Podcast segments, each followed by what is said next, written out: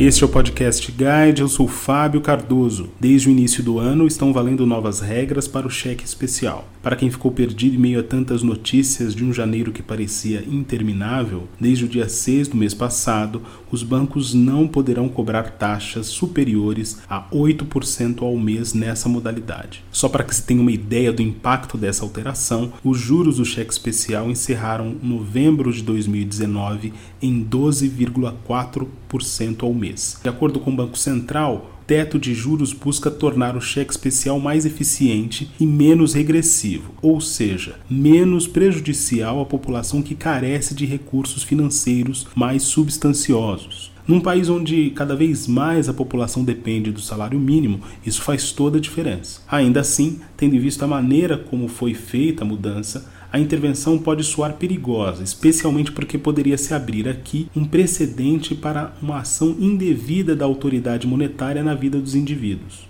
Esse debate, que parece abstrato numa conjuntura econômica marcada pelo desemprego e pela incapacidade dos brasileiros de manter suas contas no azul, ataca o centro de um problema maior, que é a incapacidade que nós temos de compreender as regras do cheque especial. Todos esses pontos acima foram abordados numa conversa que tive com o economista Roberto Luiz Troster, que escreveu bastante a respeito da mudança do cheque especial. Troster é nosso convidado nesta edição do Podcast Guide e eu comecei perguntando a ele se o sistema do cheque especial era perverso. Ouçam só o que ele respondeu. É fato, sim, funcionava. O que, que acontece com o cheque especial? Na época da inflação alta, você tinha uma coisa que era moeda remunerada e moeda não remunerada. Você tinha uma coisa chamada moeda compensada. Então você recebia um cheque e o cheque demorava dois a mais dias para estar tá disponível. Então o cheque especial cobria essa janela. E mais mesmo com taxas altas, o que, que acontece? Você perdia valor da moeda, mas você ganhava liquidez. Então era um sistema que mais ou menos uma coisa compensava a outra. Hoje a inflação, números redondos, está 4% ao ano. Na época estava em média 2% ao dia. Então o que fazia sentido naquele ambiente não faz mais sentido eh, nesse ambiente. E acabou sendo ruim para os bancos. Por quê? Porque numa visão de curto prazo, você trabalha com inadimplência alta, a inadimplência do cheque especial é muito alta. Então o que, que acontece? Você tem taxas muito altas, inadimplência muito alta, taxas muito altas e a cunha tributária também muito alta. Em média, dependendo do prazo, do número de dias, os impostos que é o IOF, PIS, COFINS, contribuição social sobre o lucro líquido, imposto de renda e adicional, comem mais da receita do que o que fica para os bancos. Então aí você tem na inadimplência alta, tributação alta, o que fica para os bancos é muito pouco. Em seguida, eu quis saber se o sistema era perverso porque a nossa educação financeira era falha. Não, para todo mundo é ininteligível. Olha, primeiro eh, vamos por, eh, por parte. IOF. Dependendo do número de dias, a alíquota muda totalmente. Se você tem uma por um prazo mais longo, é menor, mas se você tem uma operação de um dia, a taxa eh, chega a superar 200% ao ano. É um absurdo o, o IOF. Quer dizer, se alguém entra e sai do, do cheque especial eh, no mesmo mês, vai pagar mais imposto do que alguém que se fica o mês inteiro. Se você pega cheque especial do dia 15 ao dia 30, você vai pagar menos juros que se você pega do dia 30 ao dia 15, por conta desse efeito do IOF. Além disso, quanto mais alta a taxa, maior a carga tributária. Quer dizer, quem é mais pobre paga juros mais alto e paga mais imposto. Então, você calcular o fixo do IOF mais o valor por número de dias, fica uma conta difícil. Então, ninguém consegue fazer, fazer assim a conta simples de quanto que efetivamente. Os bancos não informam o IOF, nem a nota de crédito do Banco Central informa o IOF. Aí você informa taxa mês para o cheque especial e taxa ano para a Selic. Quer dizer, é um sistema muito confuso e desnecessariamente, é coisa única no mundo. Hoje nós temos 63 milhões eh, de cidadãos inadimplentes. A linha que tem mais concessões para a pessoa jurídica é o cheque especial, para a pessoa física é o rotativo do cartão e o cheque especial. Quer dizer, ninguém, não existe nenhum negócio no mundo que ainda 300% ao ano. A não ser você compra uma coisa hoje, vende amanhã e você tem uma taxa alta. Então, é um mecanismo perverso que não deveria existir.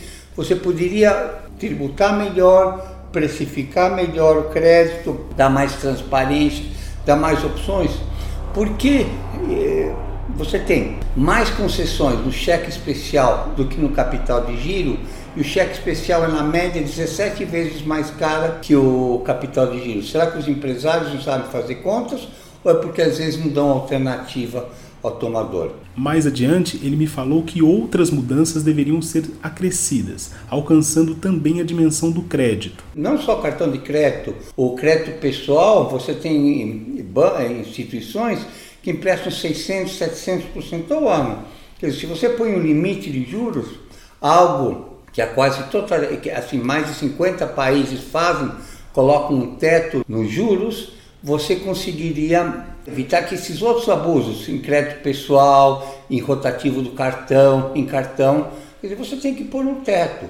É, é, e isso ajudaria muito. Segundo, mais transparência, por toda informação. Você quer cheque especial, a taxa ano é tanto. Você quer é, um crédito pessoal, a taxa ano é tanto, incluindo IOF e tudo. Imagina, eu vou no supermercado, vou comprar uma garrafa de leite, o preço é tanto. Aí chega no caixa é outro, mas, né? Quer dizer, você está esperando que todo cidadão saiba fazer a conta. Quando vê a taxa do cheque especial é 0,32 mais 0,081 por dia, calcular quatro dias. Duvido que alguém, você falou, 99,99% ,99 da população não consegue fazer essa conta. Num artigo para a Folha de São Paulo, Troster afirmou que não se deve confundir livre mercado com vale tudo. Daí que, na conversa que eu tive com ele, eu perguntei se isso não feria o princípio da não intervenção da agenda liberal. Ouçam só a explicação que ele me deu a esse respeito. Isso é anarcoliberalismo, isso não é liberalismo. O fundador do liberalismo, é, ou considerado o pai dos economistas, foi Adam Smith. E ele, pessoalmente, né, assim, no livro dele, fala: primeiro você tem que combinar liberdade com eficiência, com igualdade, que são as três coisas. Se você vai fazer um negócio, você tem que saber o que é e o que não é.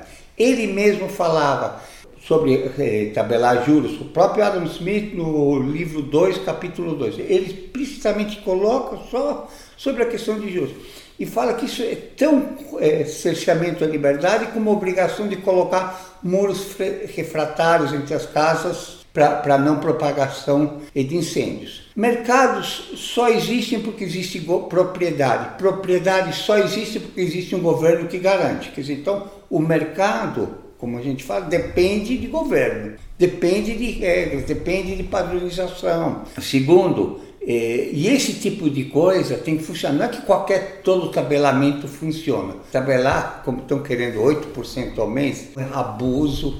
A taxa máxima na Alemanha, por exemplo, é 22% ao ano. Essa taxa de 8% ao mês dá, números redondos, 150% ao ano, mas se você põe o IOF por um mês dá 170, se o IOF sobe é, para 10 dias já vai dar quase 190 e se é para um dia só, IOF com essa taxa, dá quase 900% ao ano, a taxa de um dia anualizada, né? Então, isso não é liberdade, isso é dar mais liberdade, dar mais eficiência ao mercado, dar mais igualdade ao mercado. Alguém que está no cheque especial é porque não tem outra opção. Você tem que dar opções.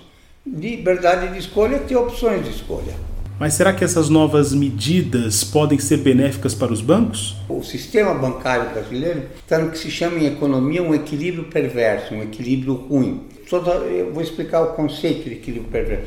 Imagine que vão jantar 10 pessoas fora, cada uma olha o cardápio, né? E pensa, qualquer prato que ela vai comer, se eu for comer lagosta vai me custar 180. Se eu vou comer frango vai me sair, por exemplo, 50.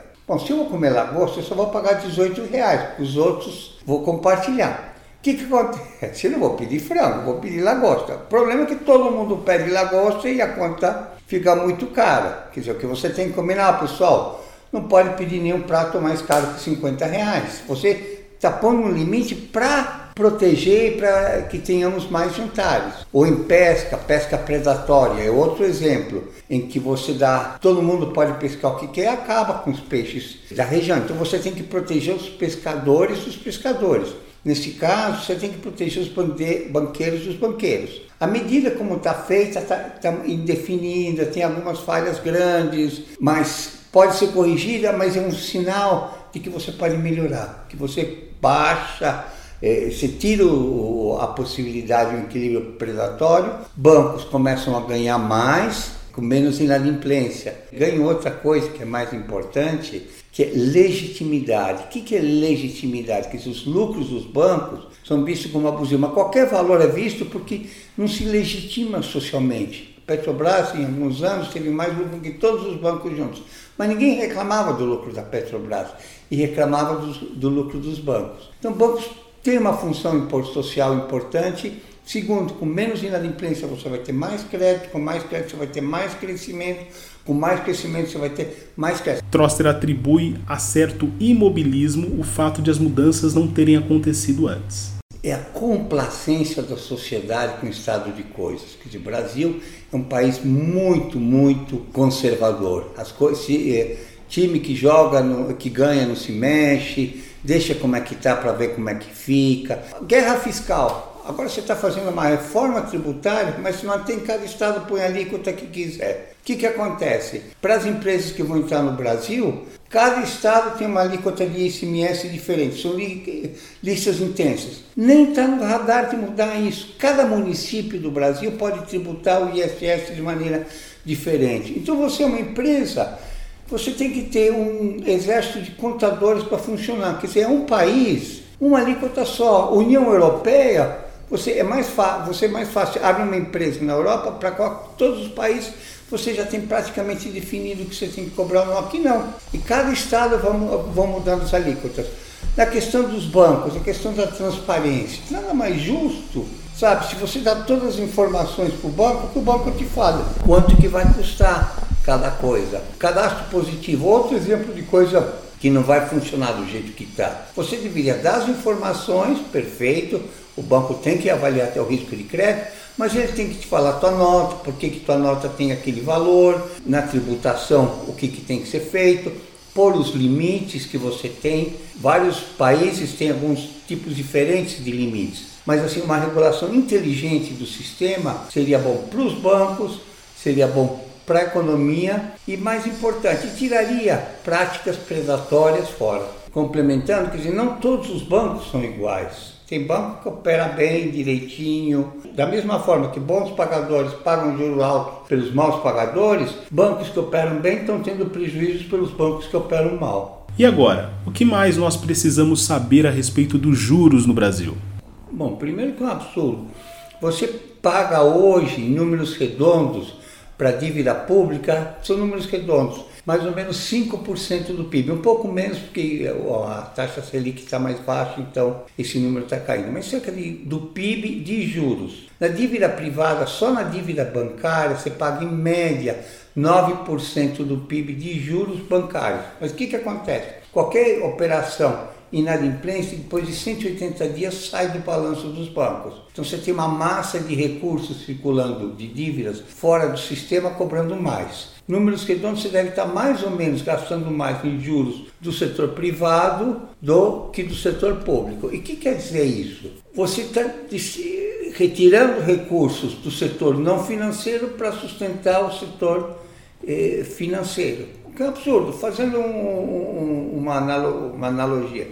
Imagina que você é um fazendeiro, né? você decide plantar milho. Qual é a conta que você tem que fazer? Você não tem dinheiro. Quanto que eu vou gastar de sementes, quanto que eu vou ganhar de milho e pega o dinheiro emprestado. Você só vai plantar se o retorno do, do milho for maior que o custo do dinheiro. Senão você não planta. O que, que acontece? Com o juro alto, você viabiliza um montão de empresas e projetos que podiam ser viabilizados com uma intermediação financeira menor. Quer dizer, você acaba eh, diminuindo muito a demanda de crédito eh, dos bancos. Deveria ter uma agenda para fazer esse tipo de coisa: tributação, regulação, eh, liquidez, todas essas coisas para fazer os bancos andarem. Né? É, em que medida as fintechs elas aceleram a percepção das pessoas a respeito desse descalabro dos bancos, das grandes instituições financeiras? Olha, tem, é, tem de tudo. Tem fintech que está querendo mudar modelo, dando nota de crédito,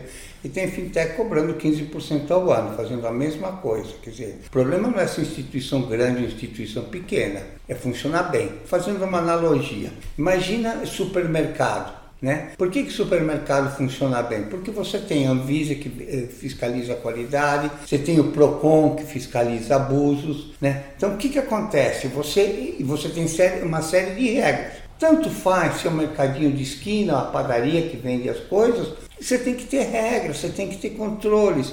Ganham mais quem opera bem, os supermercados que funcionam bem, ganha mais a saúde das pessoas e ganha a sociedade como um todo. Quer dizer, é fazer a coisa mais bem feita. Sair dessa inércia com que a gente teve, a moeda está estabilizada agora, vai fazer 26 anos e continuamos no mesmo, né? Roberto Luiz Troster, foi um prazer tê-lo aqui conosco no podcast Guide. Muito obrigado pela sua entrevista. Obrigado eu pelo convite, estou à disposição. Esta foi mais uma edição do podcast Guide. Ouça, comente e compartilhe. Nós estamos no Deezer, Google Podcasts, iTunes, SoundCloud e Spotify.